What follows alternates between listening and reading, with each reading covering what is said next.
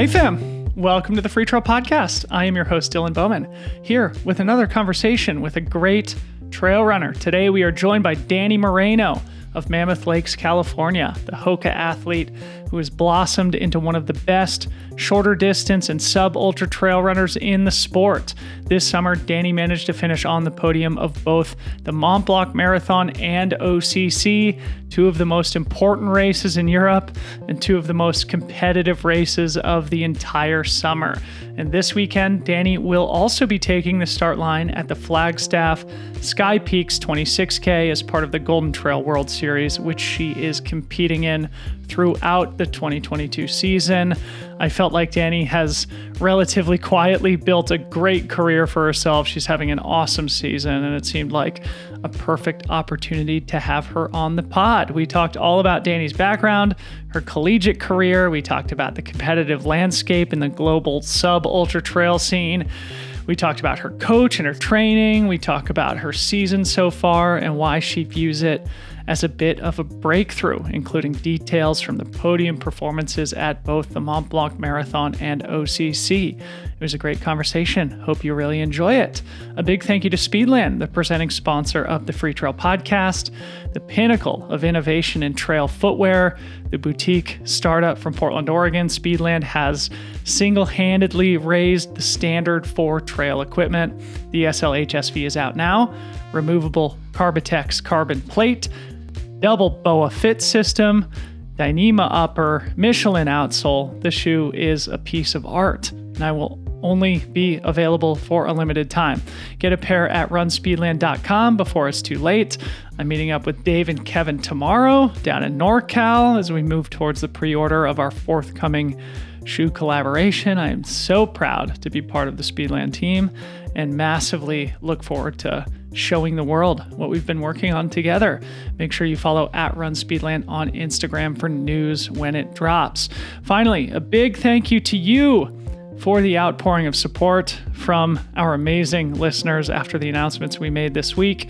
It means a lot, and we are very happy to finally have these changes out in the world that we've been working on and talking about for months behind the scenes. Now, we keep our heads down, keep charging forward. Um, but if you want to be part of the Free Trail community, consider joining Free Trail Pro. Get tons of great perks, including Rest Day, our new member-only podcast that appears in a private R S S feed. Episode one went up yesterday, where myself and Katie Asmith rap out about the Mammoth Trail Fest, the Pikes Peak Ascent, Run Rabbit Run, and various Free Trail community topics. To join Free Trail Pro, visit free trail dot com, click the button at the top right corner, or visit the link in the show notes. Okay, hope you enjoy hanging out with Dani Moreno. See you on the other side.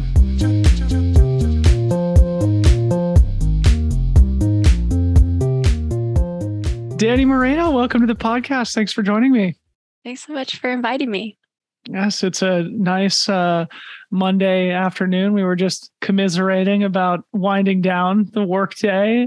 Where does uh, this podcast find you? It appears that you're in the Alps, but I uh, am getting, the, getting the feeling that that's an artificial background. Yeah, this this I actually took during uh, U T M B week. Um, but yeah, it's finding me in Mammoth Lakes, California, after a long workday.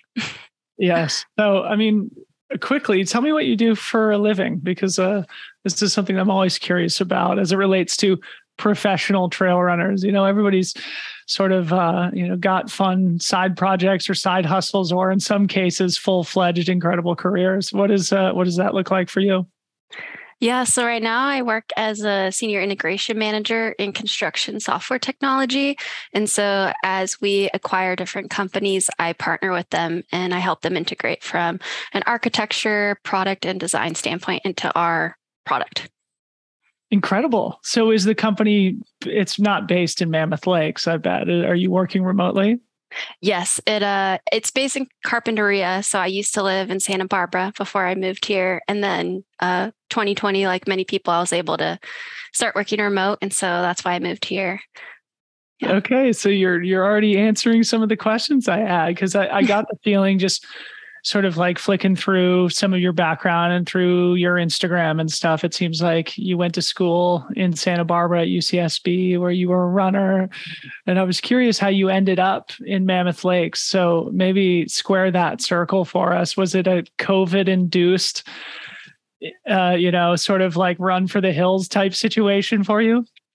Um, Yes, yes and no. Like I grew up in L A and, you know, every summer my parents would take us up here and it was just always, you know, one of those highlights is in my childhood to come up here. It always has been kind of a special place for me. And, you know, in high school or college more so, we would do altitude camps. And then post-college, um, I worked as an outdoor guide. And so I'd be up here pretty often or just come up and do like solo camping trips. So it just always has been kind of a catalyst for me for, you know, change in my life and just a constant place for me to uh, kind of fi- fine tune what I'm I'm facing at that point in my life. And so, you know, I tried to move here a couple times, didn't quite work out. And then, you know, I had my tech job. So that tied me to Santa Barbara post-college yeah. for quite a bit. And then finally, you know, twenty twenty came around and I asked my partner and he was on board. So that was pretty cool. Awesome.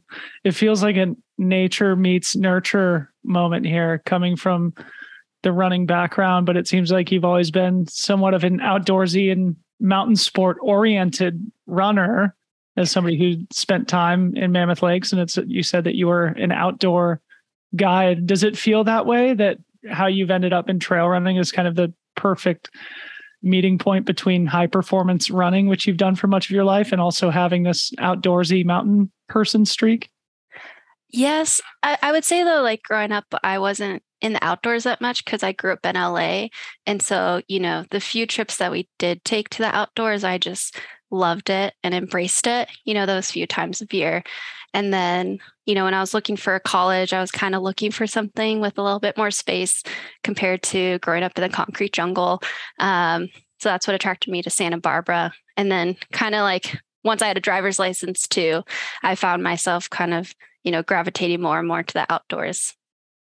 Santa Barbara, man. We'll get around to talking more about that because I'm curious about your collegiate career. That's one of the great places in the world, in my opinion. But you're now just like two weeks removed from an awesome podium finish at O C C. And I was so happy to see you have just another super strong international performance against some of the best sort of shorter distance trail ultra runners in the world. And I don't know, I just feel like you've quietly really built a solid resume and reputation for yourself in the sport. And that's why I was really excited to have you on the show and get to know you a little bit more. But maybe quickly just tell me how you're feeling a couple weeks removed from that awesome performance at O C C. I know it was a bit of a stretch in the longest race of your career. So how are you feeling physically stepping beyond that ultra marathon distance?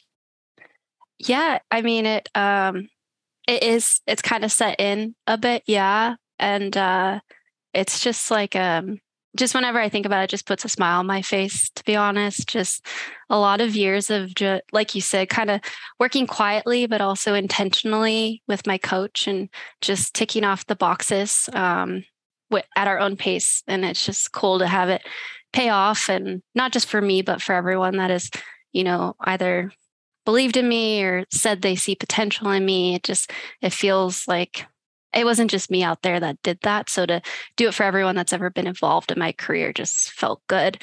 And then also just, it also feeling like not so much the end of an era, but also just going into the next phase of my career. It just felt like a really good jumping off point, you know? Yeah. Awesome. What about physically though? I mean, as somebody who has in recent years sort of built your resume and sort of athletic identity around the sub-ultra distances, does it feel like, are you feeling the, the physical damage of stepping up in distance a little bit? Yes, definitely. I'm still, recovery. yeah, yeah uh, like I'm running, but I definitely am still tired. Like my body is moving, um, but I definitely am feeling it. And yeah, I was kind of just laughing with my coach, just, you know, going into the race too, looking at the profile. And even just two years ago, I was like really intimidated by the profile. And so just, you know, going into it and being excited to take on that challenge. Um, but yeah, I mean, the whole last ten, twelve K just feels like I blacked out. It was so painful. Um, but I'm also, again, just really proud because I think a lot of that, you know, was training that helped me get through that, just like a lot of back-to-back long runs and stuff. And then again, just really focusing on building that foundation, uh, I think just really helped me that when I, you know, hit those moments and those walls, uh, I was able to face them. Yeah. Well, I want to hear all about that last ten or twelve K in addition to, you know, the build up for it and all the other stuff that you alluded to, especially about how this is maybe a transition point in your career. But as a relatively recent follower of yours, like I said, I feel like you've quietly had one of the best seasons of any trail runner, certainly of any American trail runner on the international circuit in twenty twenty-two. And because you have specialized in shorter distance races, it's no secret that the long stuff certainly gets more media attention, especially here in the U S. So that's sort of the reason why I really wanted to have you on the show. And I think it's always fun for me, and I think for the audience as well, to get the thirty thousand foot view of the people that we have on. So if you don't mind, you've alluded to it a little bit, but maybe just tell us a little bit more about Dani Moreno, the the person, your background, both as a as a human being and with sport, and how you ended up in the sport of trail running. Yeah. Um, so I guess like I don't know how back how back you want to go, but you know, growing up, you feel is relevant. Yeah. Okay. Um, you know, growing up, I played soccer like a lot of trail athletes. You know, I. Listening to podcasts and getting to know people, I find those sports that allow you to do horizontal movements end up, you know, kind of paying off for trail running. And so I just loved soccer and I loved tricks. So like, you know, moving the ball through your legs and stuff like that, I was really obsessed with that. So I think that kind of paid off. Um, and then also unknowingly, like I would play like on three to four soccer teams at a time, which now looking back, you know, it wasn't uncommon for me to play like four or five, six games every weekend. And I just thrived on that. Like I loved that, more like the mental challenge of it, just, you know, finishing a game and having to reset no matter how that last game went. Um, so looking back, I'm sure that has something to do with long distance running. And, you know, growing up, I was never like a sprinter, and I just liked kind of just sitting in that one pace and just kind of grinding it out. Um, so yeah, just did youth track, did high school. You know, high school was a little up and down, you know, with becoming a woman and having to deal with that kind of uh, change in my body and stuff. And so that was a little tough. And then came out the other end of it and uh, ended up choosing U C Santa Barbara because I wanted to run by the beach. And it just was a beautiful place. Uh, it wasn't then that I noticed the mountains, but obviously the mountains would become a big part of my life. And uh, yeah, my career there was not exactly how I, I pictured it. You know, it was one of those programs where unfortunately it was like a lot of high mileage and kind of see who survives. Um, and so I barely would squeak by. And so I just dealt with a lot of injuries.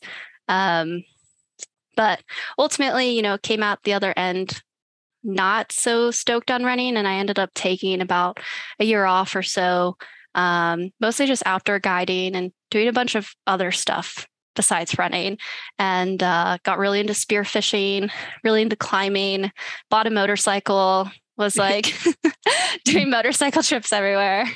Yeah. So are there any sort of childhood sporting experiences or any role models from maybe those soccer days or beyond that you look back at as being highly impactful or influential in the person that you've become? Any sporting heroes or, you know, people who you looked up to that you still sort of remember fondly? Yeah. You know, as a child, like, you know, I had posters of Mia Hamm because I was really into soccer. Um, yeah. And it was amazing. And uh, just like the U S A soccer team, like I really thought like that was going to be my thing. Um, I even played in high school and got recruited for that too, but I ended up choosing running.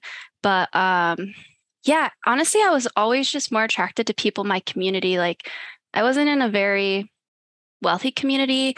I just was surrounded by hardworking people and families. And like it, I just had such strong community ties, I guess. And so I like looked up to like my friends' parents and stuff. Like, I just thought everyone was, I, I don't know, I was just kind of honored to be a, a part of such a, I keep saying hardworking, but that's really what it was, and just good people.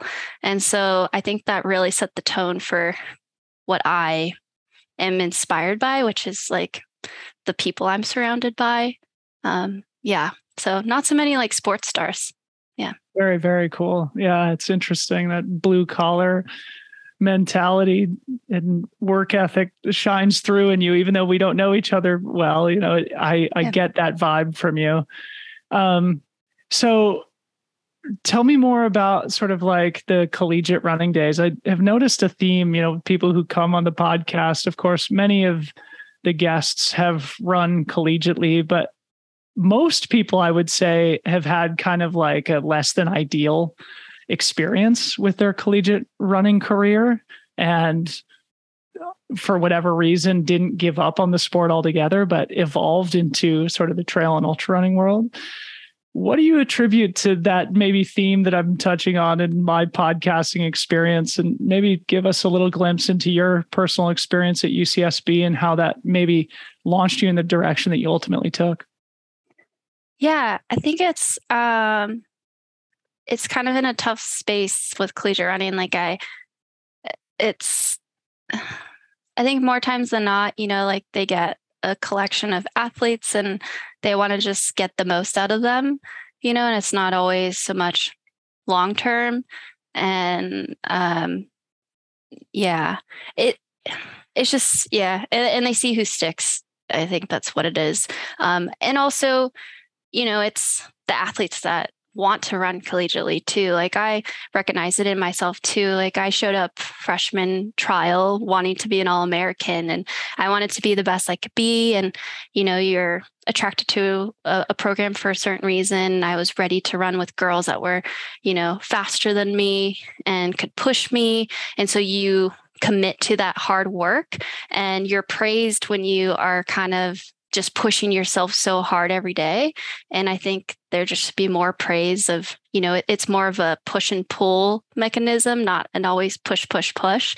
Um, and so I think it's just easy to get caught in that. And then, you know, depending on the atmosphere of the team, it kind of, it like breeds upon itself. You know, you have all these individuals that have that same kind of mindset and are, aren't being held back.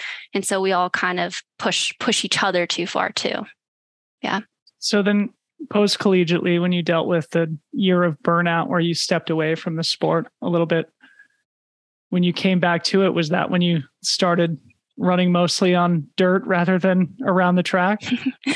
Yeah, it was, uh, it was, yeah, I was on the, the thread that I was never going to run again. I was never going to count miles. Like I was so over it. I was going to like be a mermaid now, you know, just spearfish, eat my own food that I caught, you know, which is all great. I still love that. Obviously I'm not by the ocean anymore, but, um, yeah, honestly what it was is I was outdoor guiding. I was doing like outdoor education and I really love kids, but I found myself just needing to kind of like also have my own space and like do my own thing besides just interacting with them all the time. Um, again, I love them. I just needed a little bit more time. And so I found myself kind of waking up in the morning and like going on walks. And I was also, you know, kayak guiding at the islands, the Channel Islands. And so started with hiking. And I was like, well, maybe I could get a little further if I just jog once I'm at the top.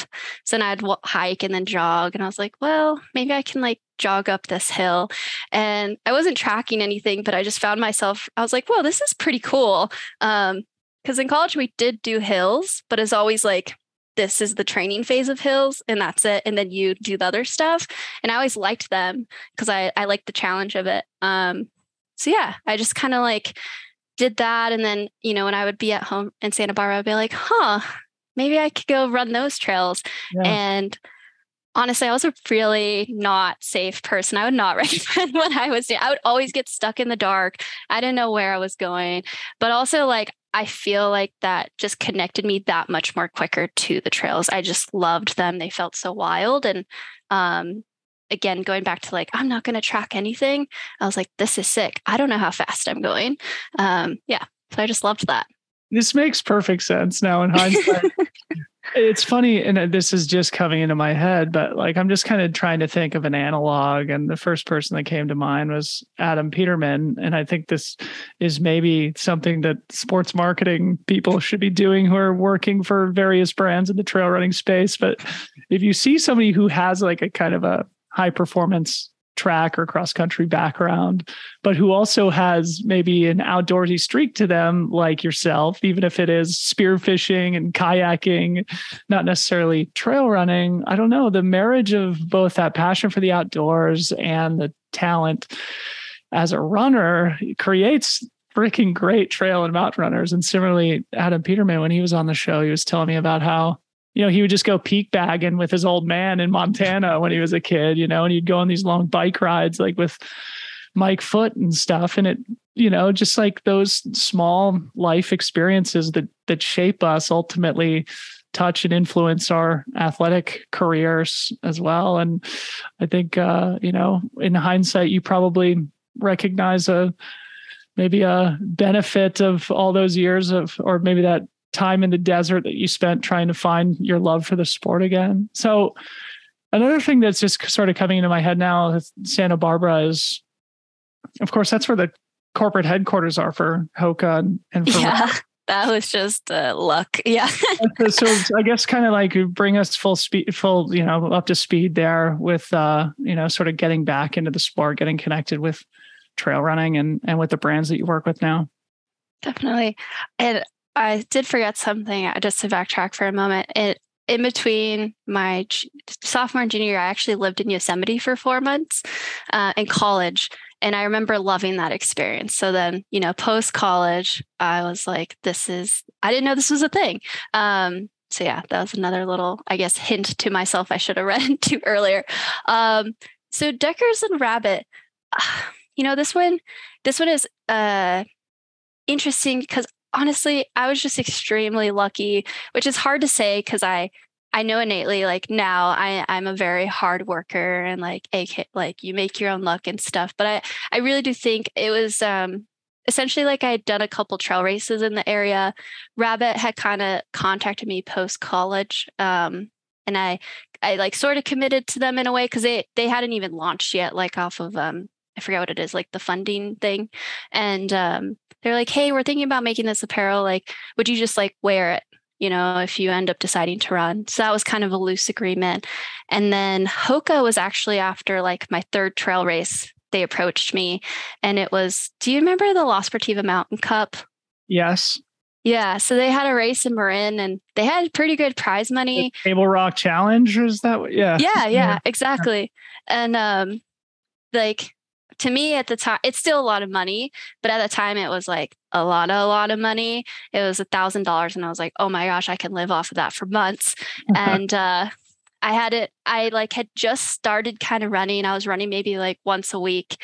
And I told my friends, cause I happened to be going to San Francisco that weekend. It just all aligned. This is getting to the Hoka point, but, yeah. um, essentially I was like, hey, I'll come with you guys to San Francisco, but I'm going to like get an Uber and like go do this race.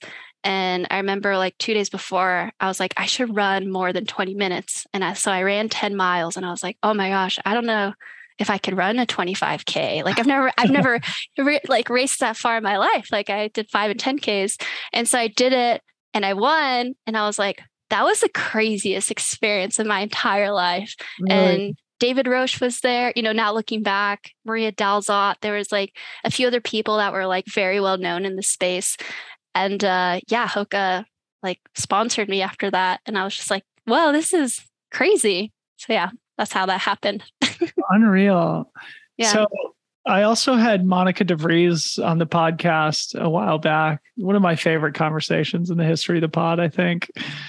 Who's, of course, the, the founder of Rabbit Apparel. Yeah, she's and, amazing. Yeah, I was wondering if you would maybe provide a little commentary on Monica and her influence on your career and maybe in what ways that you guys have worked together over the years. Yeah, it was kind of interesting. So her and Jill, you know, uh, in the beginning days, like always talked to me, like we would meet at this pizza place. And so once they, I had gotten... Like the, the, I remember my first contract with them, we're like, okay, we're going to sign you and this other guy in town.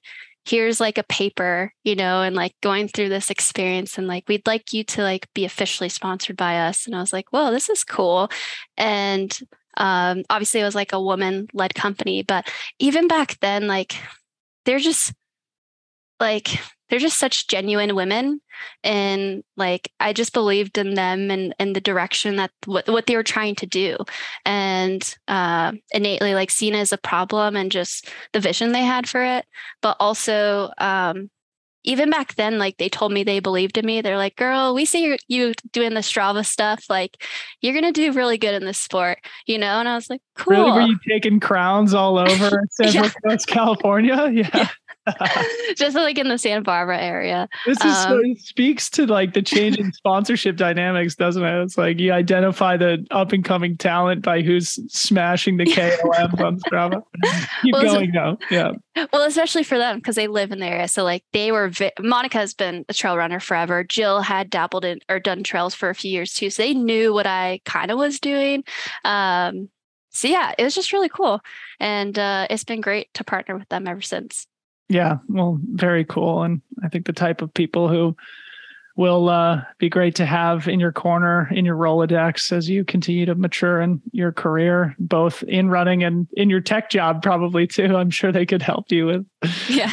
that sort of uh, career development as well. So speaking of Strava, let's talk more about your training. Um, cause I would just, I just followed you today on Strava and I get the sense that you don't put all your workouts up publicly. You mentioned your coach a couple of times. So maybe just give us a glimpse into what you guys work on together, who your coach is, and sort of anything that you think is interesting or relevant to touch on as it relates to your training.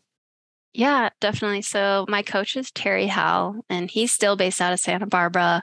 And talk about like meeting a person and just knowing they're a person that needs to be in your life. Like the first time I met him, because I was also part of this like anti-running Dani phase. I never wanted to coach again. I was like, I don't want anyone telling me what to do. And then finally I came around um, and I was like, you know, okay, I want to coach. And um yeah, just the first time meeting him, I, I was at a crossroads in my life, just going through a lot of changes as a lot of people do post-collegiate, like, like who am I? What am I doing in life? What should I do next? Um, and he just has always kind of been like that beacon of light for me. He is just, just so, so positive and just like a great person, you know, and I think it's really important, um, especially as runners and athletes in general, like we're so hard on ourselves. It's like, just surround yourself with good people, but also people that are like good for you. And he just emulates that. And so I've been working with him for pretty much my whole career at this point. And what I really appreciate about him is he's never been selfish with me. Like he's always had my development in mind and has always just given me just a little bit at a time, even when I've asked for more. Like he's always just done like inch by inch. And I, like completely tr- contribute like me building this foundation to his methodology in that standpoint. So yeah, it's been, um, I think when I, we first started running again, it was like forty miles, you know, and then over the years I've gotten closer to fifty, sixty, seventy. Now I've been dabbling in the eighties, which is crazy to think because in college I ran one hundred mile weeks. And so when I started working with him, I'm like, why am I not getting more mileage? And he's like, you don't need that. like we need, wow. we're, we need to build this slowly. And then, um, yeah, we've also just been learn, learning together too, because he was primarily a road marathon coach.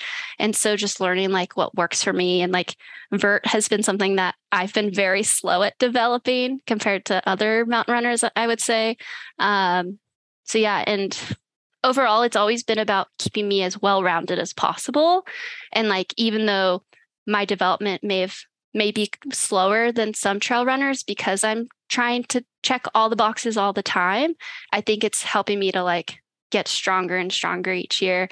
So like, it's always a goal that I should be able to run under sixteen thirty. So like, that's one aspect of it. And for like five K, you mean? For a five K. Yeah. So fast. yeah.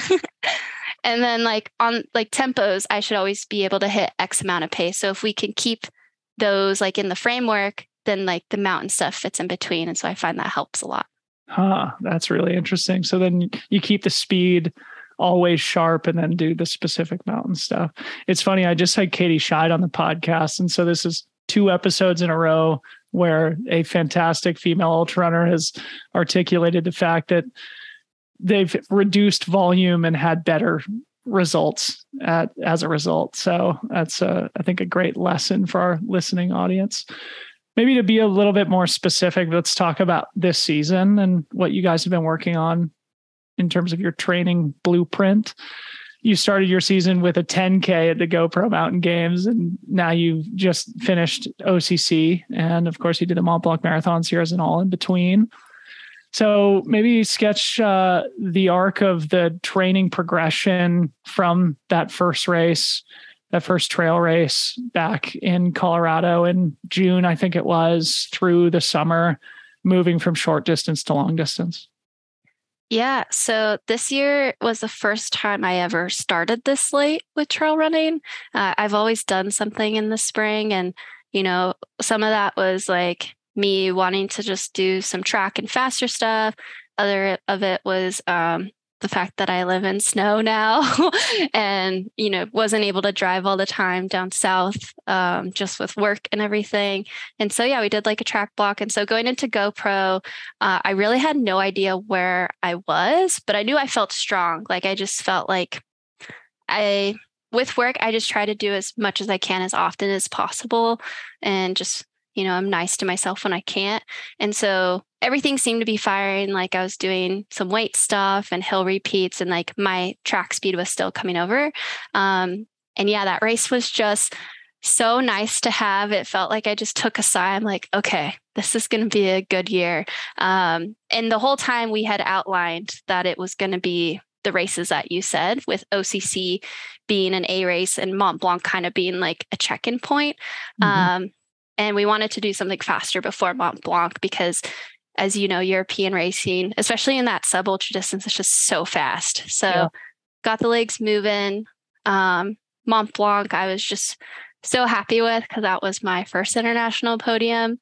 And um, yeah, I just fought so hard for it too. So it was just very satisfying. It was a lot of back and forth. And like, I, I know there's like some videos and photos, but I was literally like, crying and pain the whole last part um, to get that podium. And it just felt so earned, uh, which just makes yeah. it that much sweeter. I can't wait to hear all about it. Let's get to that.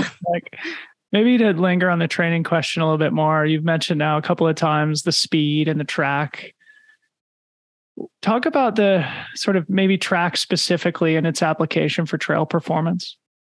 Yeah, I find for me, you know, once a track kid, always a track kid. I just feel like it's really a good way to get feedback on your fitness. Um, and I think it just really is good um, form reinforcement, just gets you to pick up your legs a little bit higher. I find that whenever I do like a big like trail block and I go back to doing something faster, like my arms just feel weird. Like you don't move your arms in the same way. um, and so I think it just helps like with those habits and just, it's like, It's just, a, it's all overall engagement and different, like different glute engagement, diff, different calf engagement, et cetera. Um, and yeah, I just, I like, I like the track too. And you keep it throughout the year, or is it something that you emphasize mostly in the winter months? Uh, throughout the year. Yeah. Um, like I think going into O C C this year in between, um, we might have done it. Yeah, we did it twice. It might not be on Strava, um, but it, it was just like another um, good uh, reminder, like, you know, being able to run five, twenty miles, like that's probably what's not on Strava, but like doing that at altitude just gives me like that much more confidence. Yeah. Yeah. I really want to talk to you about the Golden Trail series because it's something that I've become a huge fan of. And like a lot of things in the sport, it's bigger in Europe than it is here in the United States. And the races, of course, are sub-ultra distance and therefore, in a lot of cases, just don't get as much of the media shine as I think they should, even though the live streams are absolutely phenomenal. Can you just paint the picture of the Golden Trail World Series and what it's like to take part in it over the last couple of years? Yeah, it's uh, it's it's extremely competitive. It, it's um, by far, like, each race I show up, like, you have to show up as your best. And like Sierre-Zinal being a perfect example, like, I was dealing with some like mental stuff and, you know, family stuff. And I got, I don't even know what place I got. I probably got like twentieth or something, something in there. And that's just me being off my game, you know, like it just, it's just so deep and competitive all the time. Like you need to show up ready to go. But for that reason, like it just is such a, a cool family. I just have uh, created so many friendships within it. And um, everyone is just, I don't know. I, I feel like you just see a lot of yourself in them. And for me, like noticing that in, in individuals that are representing different parts of the world, um, it just has made me feel even more connected to the trail community. And so that's why I love it. Um, but it is, it, it's, it's so competitive. I'll just say that over and over again, um, which that's why I love it. And that's why I decided to do it last year. Yeah. And this year. And I think one of the big moments of transition in a pro athlete's career in trail running is the first time they go and race in Europe. It's almost like pro cycling, where the courses and the culture and the atmosphere are just different, and it requires a bit of a learning curve. As somebody who's built experience racing over there in Europe, are there any things that you would point to in terms of your learning and development about what makes racing in Europe different? Yeah, I think it's, um, first off, like, I think we have a growing fandom in the United States, but I think there it's just a little older and more established. Um, so that's really cool. And it just seems like wherever you are on the course, like fans are engaged even for these short ones. And so I was explaining this to someone the other day is like, you know, I'll be in a thirty K and I'll be like, what place am I in? And I'll have like five or six people like yelling at me like, oh, female five or female ten, you know? And I just think that's so cool. Um, but the, another thing I, I've explained to people is that, you know, like in college or high school, you're like, oh, there's regular season racing and then there's championship style racing. I feel like European racing is always championship style racing. Uh, so it's very aggressive. And so with that, I feel like I've been able to build out my playbook a lot more, which has been really cool as far as like different strategies and the way, like in the U S, I've always kind of been like a front racer, like very aggressive, like going out hard. And in Europe, I was like, oh, this is like, this is different. And so learning to be able to do that and learn from racing in the middle of the pack and the back of the pack and just learning to read profiles more. Um, I think that's all of that is encompassing to my last year and a half of like consistent European racing. Wow. I really love that articulation of it being championship level racing all the time. Yeah. yeah. There's nowhere to hide on the Golden Trail Series. That's yeah. for sure. There's no easy wins out there. And you spoke a little bit about kind of the camaraderie between the professional athletes on the Golden Trail Series. Of course, this is a theme throughout the sport, but maybe talk about the athletes you've gotten to know and who you look up to. Are there any things about the training or the lifestyle that you've picked up on from your European colleagues? Yeah, I would say uh, we're all just kind of in different walks of life. Um, it's kind of weird saying this, but like I'm one of, I'm not the oldest out there, but I'm one of the older ones now, which is so weird to think of, who's still focusing on that sub ultra mm. stuff. And so, um, yeah, it's just so cool. Like, you know, hearing someone who's in school. Uh, I have a friend who is an artist and does like art on cycling shoes, and uh, another friend who's doing like stuff at medical stuff. And yeah, it's just recognizing that we're all more this, the same than different.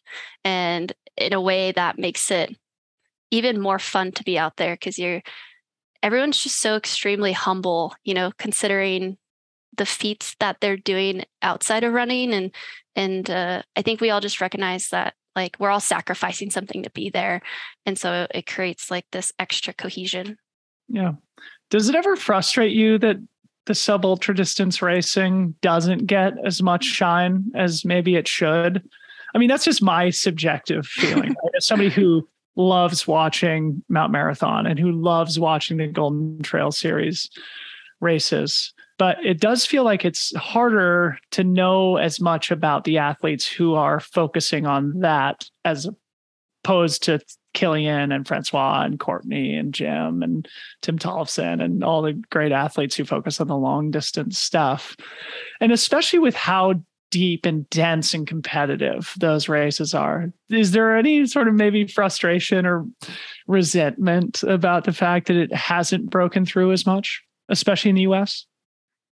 Yeah, I, I would say there definitely is. Um, I've probably tempered myself more in the last couple of years. Uh, at first, I just didn't get it because, like, you know, I came from the world of track where, like, every event is, I, in my opinion, is just so cool. And, like, get, you know, the hundred is almost cooler at times, you know, for some people because it's more relatable than like a five or ten K, but, you know, like track overall, like all the events kind of get equal love, which I think is awesome. And so, you know, being in the sub ultra space, um, yeah, I'm just like, you know, this is cool. Like ultras are really cool, but this is cool in a different way. It's a different style of racing. Um, it's delivers its own punches. Um, but yeah, I think, I think it's picking up. Um, I, maybe it's a, I feel like for the average viewer who maybe is new to the sport, like ultras are just so different. And I don't blame them compared to what we already have offered to us in, in the space of running. Like we have road halves and road marathons, et cetera. And so you see, oh, trail half, trail marathon, like that's cool. Oh, fifty miles, like that is so different.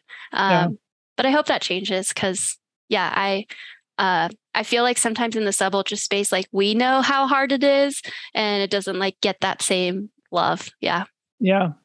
I think it's changing slowly, but surely. I think I'm sure Solomon and the Golden Trail Series have all the data yeah. to back that subjective feeling up. But I think it's a massive opportunity right now to, for the sport in general to get behind the shorter distance running, because it really does. I mean, it speaks to the general population in a way that U T M B or Western States never will. And just that it's a lot more approachable, and the stories and the drama of the racing and the, yeah, just the level of the athletes that are taking part in it. It has all the ingredients of being a worldwide phenomenon. The Free Trail Podcast is brought to you by Gnarly Nutrition. Are you tinkering with your race day nutrition strategy? Are you finding that the nonstop consumption of energy gels and chews leaves you with intense taste fatigue and sugar overdose? Well, I have some advice for you, something I've done for years now. That is, drink your calories. I've tried everything on the market, and I am here to tell you that not all drink mixes are created equal. The Gnarly Fuel two point oh drink mix is by far the best that I've tried for both taste and energy supply. The Fuel two point oh is the bomb, especially the cherry cola flavor. That is my absolute favorite. It has all the carbohydrates, the electrolytes, the amino acids to power you along your trail adventures. Two more things that make it amazing. One, it is N S F certified for sport, so you don't have to worry about unintentionally ingesting any banned substances. And two, they come in both multi-serving bags and single-serving pouches. I typically use the big bag, but in case I use a single-serve stick in a race or a long training run where I need to refill my bottles, the sticks are actually easy to open. It's a miracle. We've all fumbled with drink mix pouches that are impossible to tear open on the run. Is there anything more frustrating? Well, Gnarly somehow solved for that too. So go grab some Fuel two point oh drink mix at go gnarly dot com. Use code free trail fifteen for fifteen percent off your purchase. go gnarly dot com. Use code free trail fifteen. So let's talk about your season. And before we go into the specifics, maybe just generally, would you agree that this year has been a bit of a breakthrough for you? Yeah. Yeah, I would say so. I think for anyone who has been following me, like it, like maybe isn't too much of a surprise. I don't know. For me, like it just followed the trajectory, but yes, I feel like in the trajectory now I've like made a jump over a line, which has been what, pretty cool. What do you attribute that to?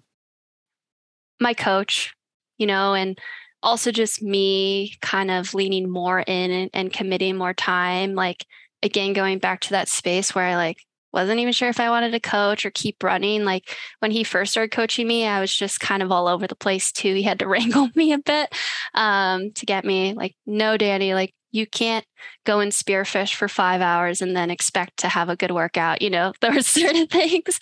Um, and so, you know, I would say like in twenty nineteen, I kind of started leaning more in, and like twenty twenty was kind of a interesting year where I was leaning more in because obviously I moved up to Mammoth, um, but had no way to kind of measure it. And then I would say like last year I was like, well, all right, let's lean more and more. And so I think just being patient and listening to my coach and really learning from him, I think has helped with that a lot. By leaning in, what do you mean? Just being more committed, more professional? Exactly. Yeah. Just, you know, lifting weights and doing injury prevention and uh, just being, allowing myself to, because I was like this in college, like I was a student of the sport, but I would say now, like I'm a professor of the sport. Like I just read and consume so much and like, and, and apply it to myself. And I am not scared to fail anymore, which I think has helped a lot. Whereas like before I would tread lightly with things because I wanted that perfectionism to kind of be illuminated. Yeah. Wow. How do you overcome that feeling? Because people who are perfectionists are often perfectionists in absolutely everything, and they carry it with them for their entire lives. How have you been able to kind of separate yourself from that need to be perfect? Um, I think just, I, I think I just like gave myself perspective and, and looked back, and I realized that like, I've learned more from my failures, you know, like, especially the low moments. And so just, it's not that like I want them all the time, but just like not being scared of them, I guess, is when it comes down to it. And um, sometimes it takes like consistently trying things to see if it's going to work out. But then if it doesn't work out, like you'll learn from it. Yeah. So let's talk about calendar construction. I just had Katie Schott on the show and we talked about it with her. And I felt that maybe it would be interesting to chat about with you as somebody who focuses on the shorter distance stuff. You mentioned before that you and your coach had drawn up the calendar as it's materialized. In other words, you did the GoPro ten K, you did the Mont Blanc Marathon, you did Sierre-Zinal, and then you did O C C. So maybe just for the listener, provide some context as to how you as a professional athlete sketch that out with your coach and how those races sort of fit together holistically. Totally. So I'll preface this with when I first started trail racing, I raced way too much. So that is definitely a lesson that I learned pretty quickly, uh, where I just never had gas by the end of the year. And so um, I would say like going into twenty twenty, I had actually constructed something and obviously that didn't come to fruition. Um, and so what we do is like when, whenever the calendar comes out, I will take all of the series races and like dump them in a spreadsheet. And then I'll like have some identifiers in the columns. So like date, distance, expected duration, elevation, like I get into all the details. Um, and then from that list, I'll like pick my A races.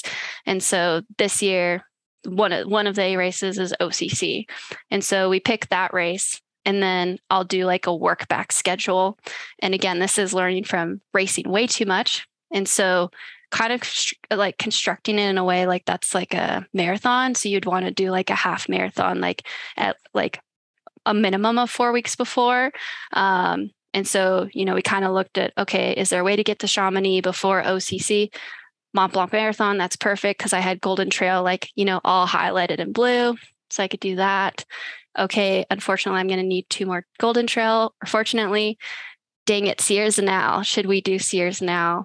And then, you know, I went and I did some research. I'm like, well, Ruth Croft and Blondine both ran Sierre-Zinal before O C C. We'll give that a try this year and just see if that works for me because I plan oh. on doing O C C again next year. Yeah. Um, so that one like wasn't ideal. So that was more of like, let's see how this goes. Uh, and then before Mont Blanc, it was kind of the same concept of like, okay, let's work back four to five weeks, three weeks, whatever we can find. Okay, cool. There's either the Broken Arrow V K or GoPro. Broken Arrow's too close. We'll do GoPro. yeah, so it's kind of a succession like that. And then building in um, time to recover, I think, is really important. Wow. Very, very interesting. Thanks for walking us through that. So let's talk about the Mont Blanc Marathon, because of course it's the same weekend as Western States, and it always yeah. lost as a result. This is one of my biggest pet peeves in the sport, and I shout it at everybody who will give me the time of day to listen. It's irresponsible for the Mont Blanc Marathon and Laboredo and Western States to all be on the same weekend. They should be split onto three weekends, and we would have the ultimate three-week trail running party. Yeah. Sport. Anyway, but it was so cool, you know, kind of as I was getting caught up on things, just being like, bam, American Dani Moreno on the podium at the Mont Blanc Marathon. And to me, you know, as somebody who is a recent follow of yours who doesn't know you personally, it felt like that was like a huge result for you. Talk about that and what led to that amazing result, and in what ways has it maybe changed the way you view yourself in the greater context of the trail running uh, community? Yeah, it was, um, it was definitely like surreal in the moment. You know, obviously you're like taking it all in, and uh, like that finish line, I, it is just kind of crazy, to be honest, because last year I got fourth in like a, a Golden Trail race. And I remember that feeling of like, yes, I I'd made the final. And I was like, but I wasn't like, I was just that close to like an, an international podium. And that, that was like a, it's like similar to Zagama and Basque Country. And so going into this year, that was like a big goal of mine. It's like, I would really like to get on an international podium. And Um, even thinking back to like years before when I did like some U S A A races, it was like, I was like top twenty. And then the next year I was top fifteen. And then last year I like got into a top ten, like the first race. And I was like bawling because I was like, coach, we did it. I made it into a top ten in an international race. And he's like, I'm so proud of you. And it's just so crazy how like, you know, you get into, you're like, okay, what's next? And then, you know, I got into a couple top fives. And so anyways, getting onto the podium, finally, it just, it just felt so good, because we, again, it was just that progression and to feel like you're just doing what's right for you. And like, feeling like I had done, done all the little things, and I wasn't taking shortcuts. Like I was doing, doing all the things I needed to do to get there. It just felt so validating, but also just like so happy for like, again, everyone that had supported me. I'm like, see, you guys believed in me. And like, now I get to share this all with you. That was a really cool feeling. Amazing. You said yeah. a little while ago that you now have multiple playbooks that you can draw from. So maybe draw upon that. Of those those arrows in your quiver, what was the playbook that led to the success that day? Oh man, this one. Okay, this this is a bittersweet moment. So yeah, so um, for those that don't know, like Mont Blanc this year, it would like started out with like flat in mountain running terms. It just means that it's runnable uphill uh, for like ten to twelve K, and then there's a very steep ascent, very steep descent. And then you do more climbing up to La Flégère. And then you have one last descent, which that was new this year. Usually they just end at the top. Um, and so we had no concept of time. And so the week of the race, everyone's kind of guessing. And I, you know, looked at the profile most of the time, a lot of times with my coach. And I was like, you know what? If people aren't ready for, if they burn themselves on that downhill, then they might not have climbing legs for that whole last part, which is actually... you're not even, you're like at halfway point of that race. Mm-hmm. So if you burn your legs, you still have like over two hours of work. Um, and so, you know, I, I was kind of like in the top six going up the climb. And then I think I like came in at like ninth, and I got to the bottom, and I just, I trusted myself, but also I was like, I really hope this works out, because I had so many people flying. Oh no, I was in fourth and moved back to ninth. That's what happened. So I got passed by like five, five people, people passed you on the descent, and they're flying. And like, I love descending. And I, I knew, I was like, just hold back, just hold back. Mm. It'll work out. And again, this was just from racing last year. I had done a similar thing in the final where I let some people go on like the steepest descent. And, um, yeah, then I just got to the bottom and just let's go to work. And I just like started hauling butt and uh, just climb, climb, climb. And I was like, this is going to work out. This is going to work out. Trust, trust, trust. And, you know, starting to go up um, from Argentière. I think this was before we got to La Flégère. I was like, oh yes, there's a person. Oh my gosh, here's another person. And like, I was just moving so much quicker that I was like gaining confidence from that. Yeah. Um, and then, yeah, me and fourth, like, basically the whole downhill, or there's like this part where it's kind of runnable. We were going back and forth, and she's, she's amazing. Her name's Anaïs Sabrier. Yeah. And I was like, she is not letting up. And so I just kind of like put an extra gas on the downhill, and uh, nutritionally, I probably should have eaten more looking back, because yeah. I started getting tired. And then she came out of nowhere with like, I don't know, it, it probably was like just over a mile to go. And I was like, what the heck?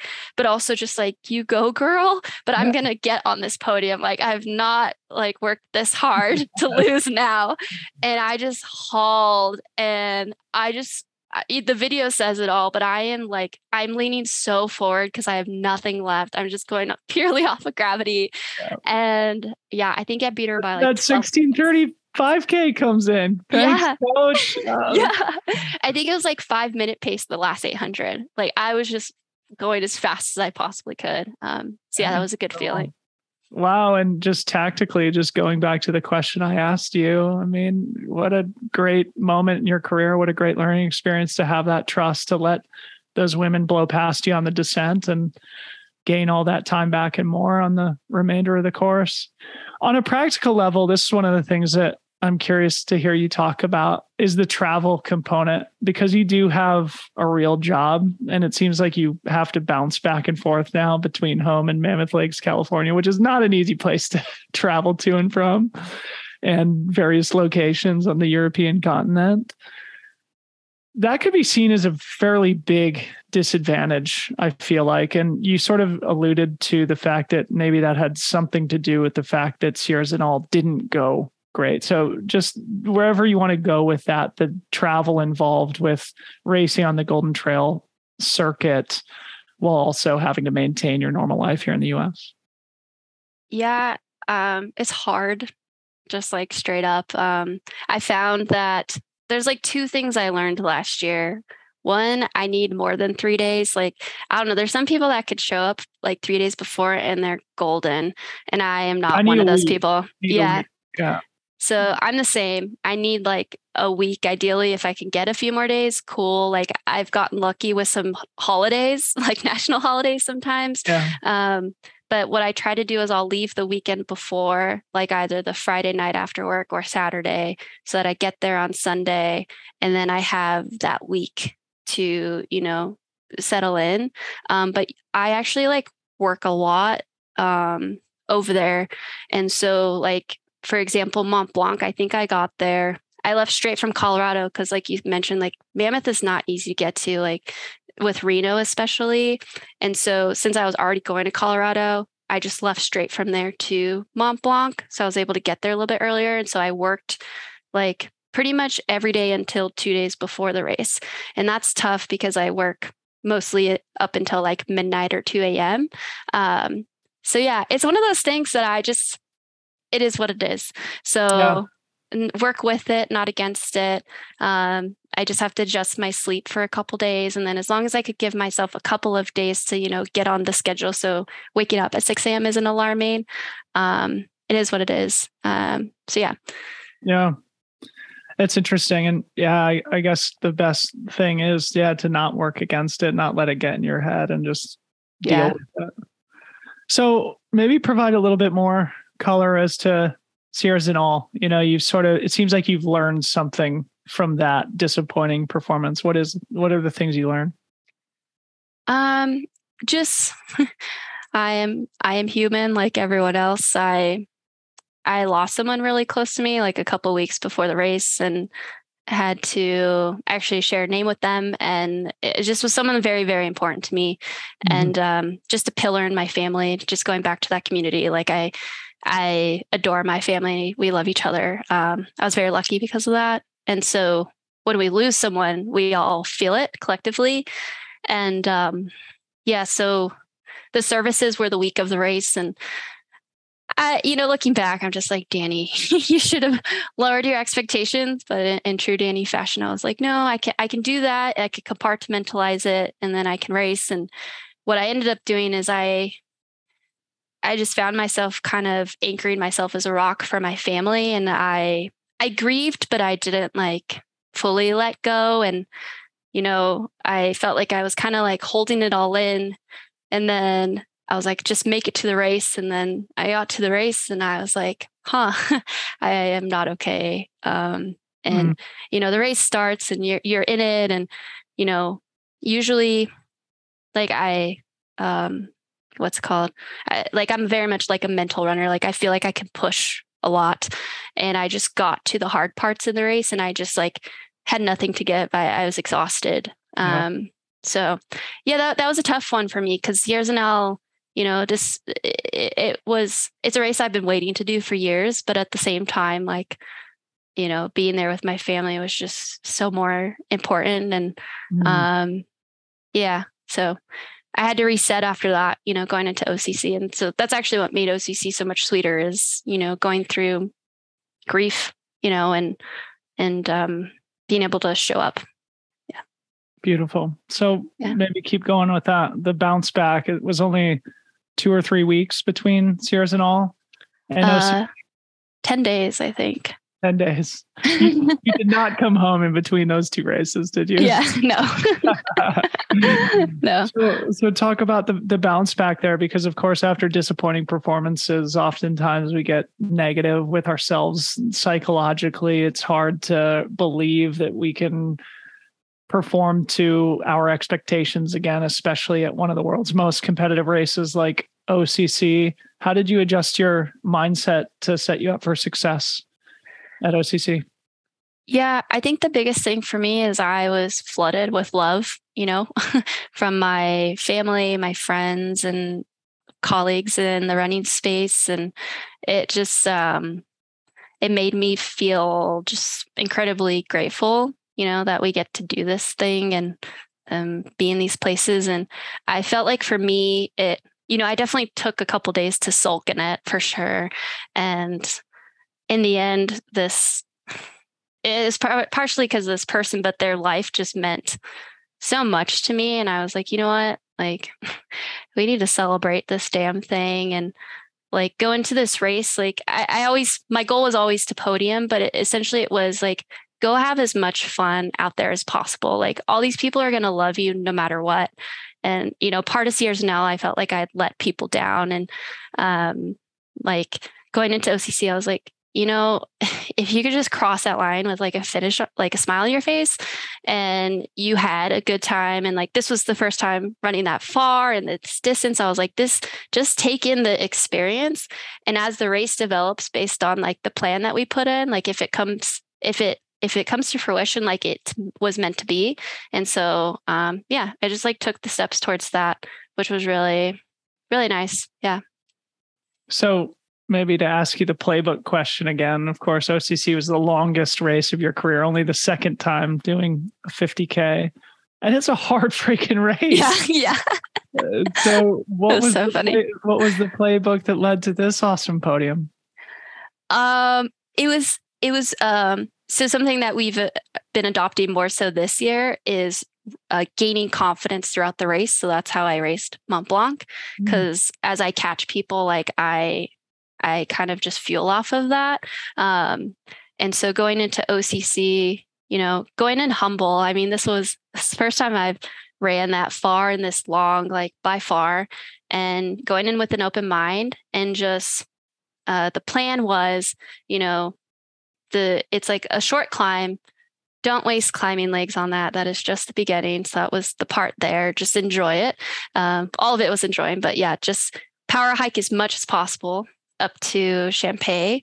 And then the next two climbs to like see how the field is doing, like a pulse, no matter like what place I was in. And so on the climbs, I would push a little bit and see like who was going with me. And so that was very intentional.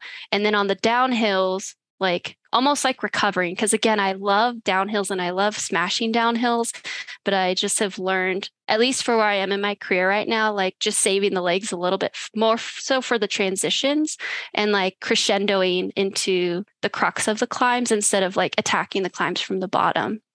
And so it was kind of just like, I am I'm also, I love music.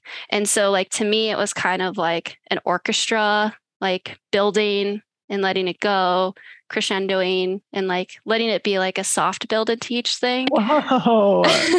Sorry. Yeah. Orchestrating a symphony out there in the, in the Swiss and French Alps. Yeah. That's beautiful, Dani. So, I mean, I think that is a brilliant thing. Everything that you just said is so smart and I think deserves to be highlighted, because I think the transitions between the uphills and the downhills are an underrated moment in every race, you know, because especially in the professional fields, like people, when they get to the bottom of the climb, they carry the momentum too hard from the descent instead of letting them, their climbing muscles turn back on and build into the climb and crescendo, to use your words. They, you know, burn the extra matches at the bottom, just trying to carry the momentum. And also just taking the downhills a little bit easier, just going back to, you know, how I've always raced, and especially at Hard Rock last year, I think that was absolutely the thing that helped me the most, was I just ran all the downhills super easy because I knew there was so much downhill and I wanted to be able to hike strongly the last couple of climbs. And I think that's just brilliant. So I think you, was it, wasn't it also like Mont Blanc Marathon where you didn't come into third place until kind of the bitter end? Yeah. And, and like to your point, exactly too, at the downhills, like you do have to, you have to be pretty good at downhills for like something to feel easy, right? Like mm-hmm. compared to what might be racing for other people. Um, so I think that's important to note too.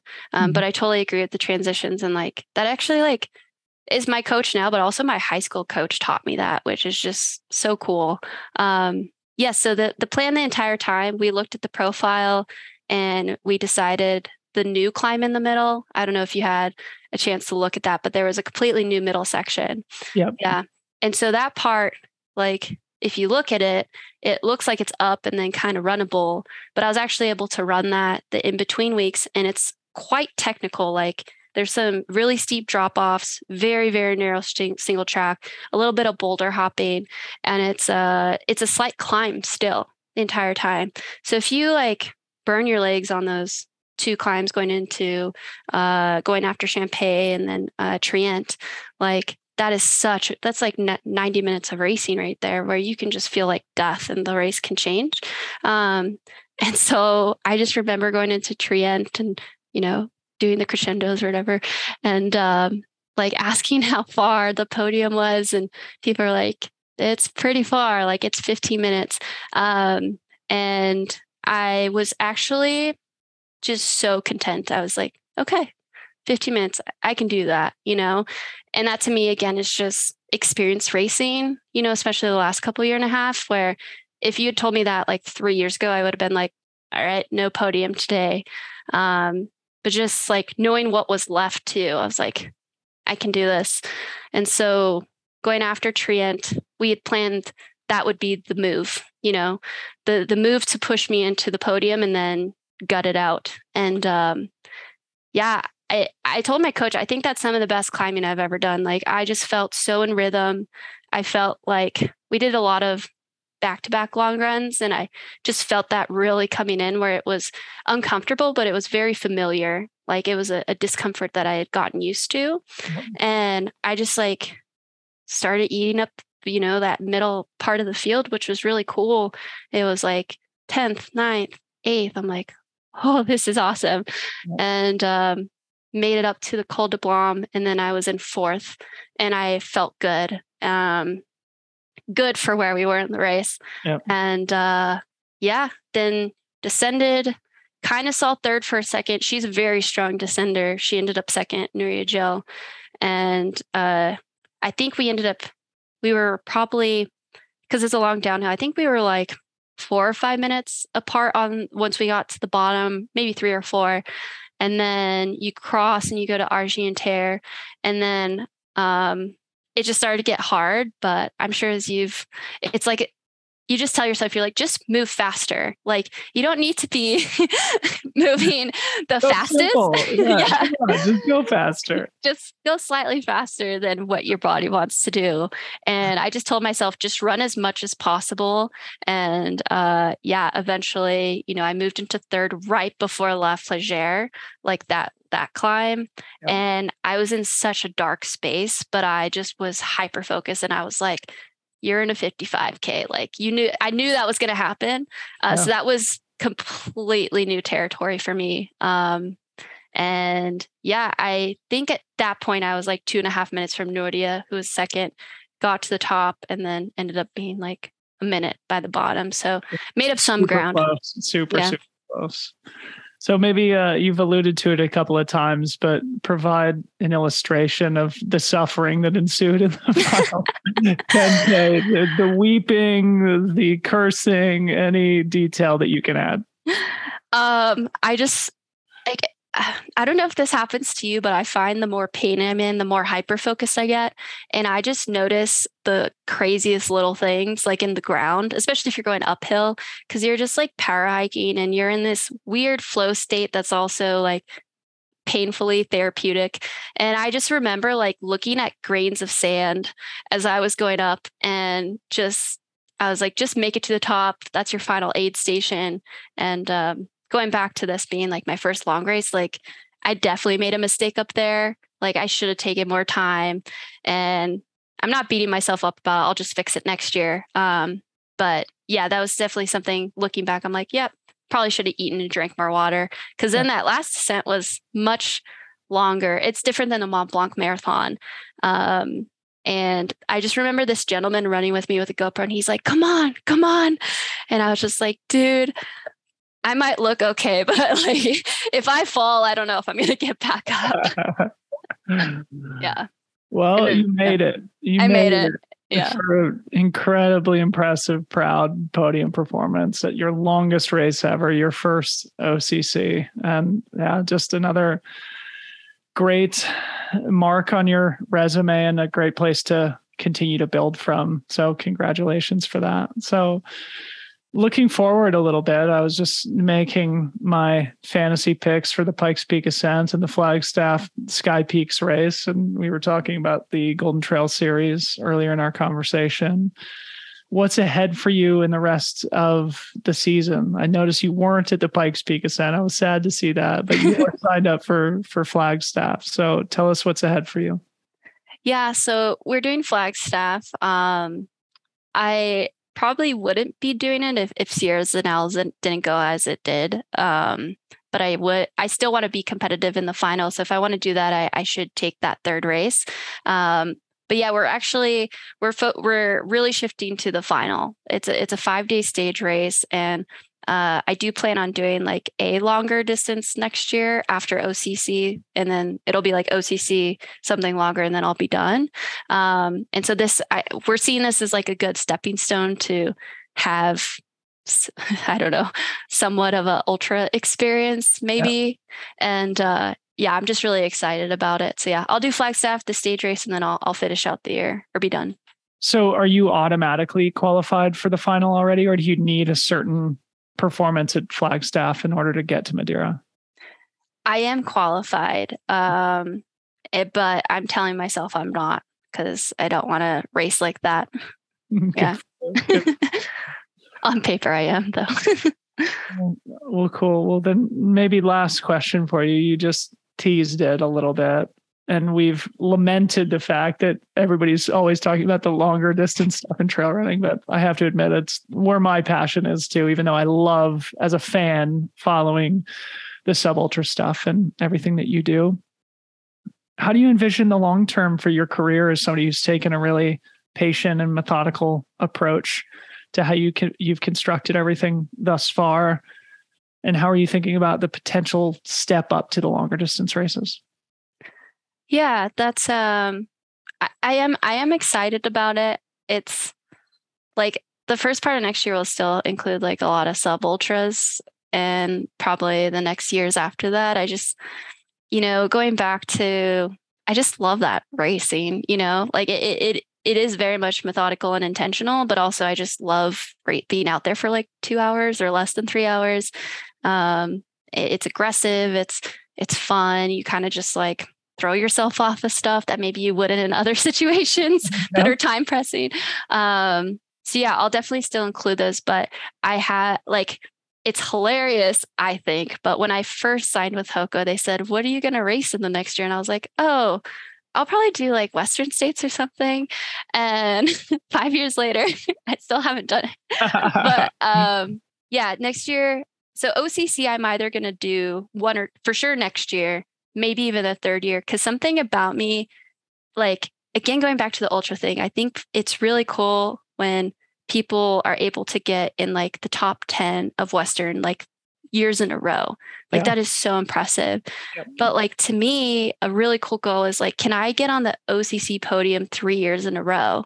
Like, mm-hmm. I don't know if that's been done. Like, I, like, it's just like to have that much, um, focus on that, that fifty-five K distance, I think would be cool. Um, but next year I'm looking at, um, what's it called? Les Templiers. Like after Dude, O C C. That is a race. That yeah. is such a cool race. I tell everybody I know about it. I did it in twenty sixteen. It was one of the worst performances of my career. And I loved the race. Like, I love that. I absolutely recommend it. It's sort of like the T N F fifty of France, you know, the old North Face yeah. fifty mile championship. It's a big deal in France. It's always super competitive. There's the big prize money on the line. And it's also kind of has the vibe of like the end of season party. It's a fantastic event. Like Templier is a must do thing for everybody who's listening. So one hundred percent agree. I mean, I've, I've looked at YouTube videos a couple of years now. I was like, that's, that's, that's the one I want to do.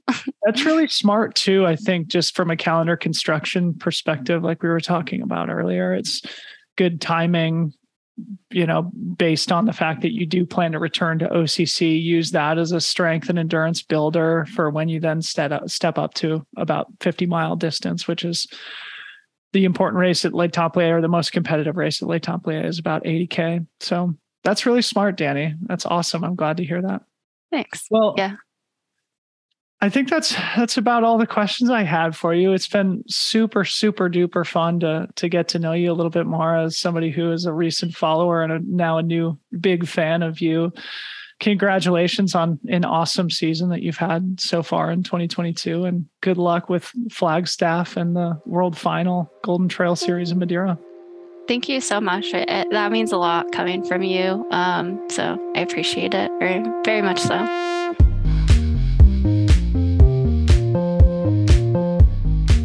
Thanks to Dani. That was a super fun chat.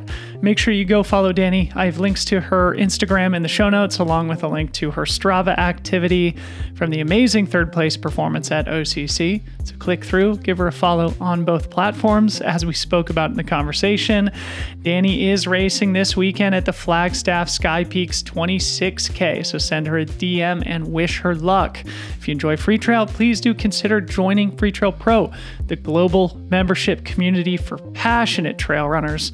For those who are members, jump in the Slack. Let me know what you thought about the episode.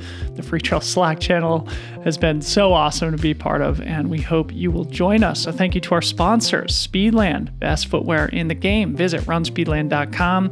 Grab a pair of the S L H S V before they disappear forever.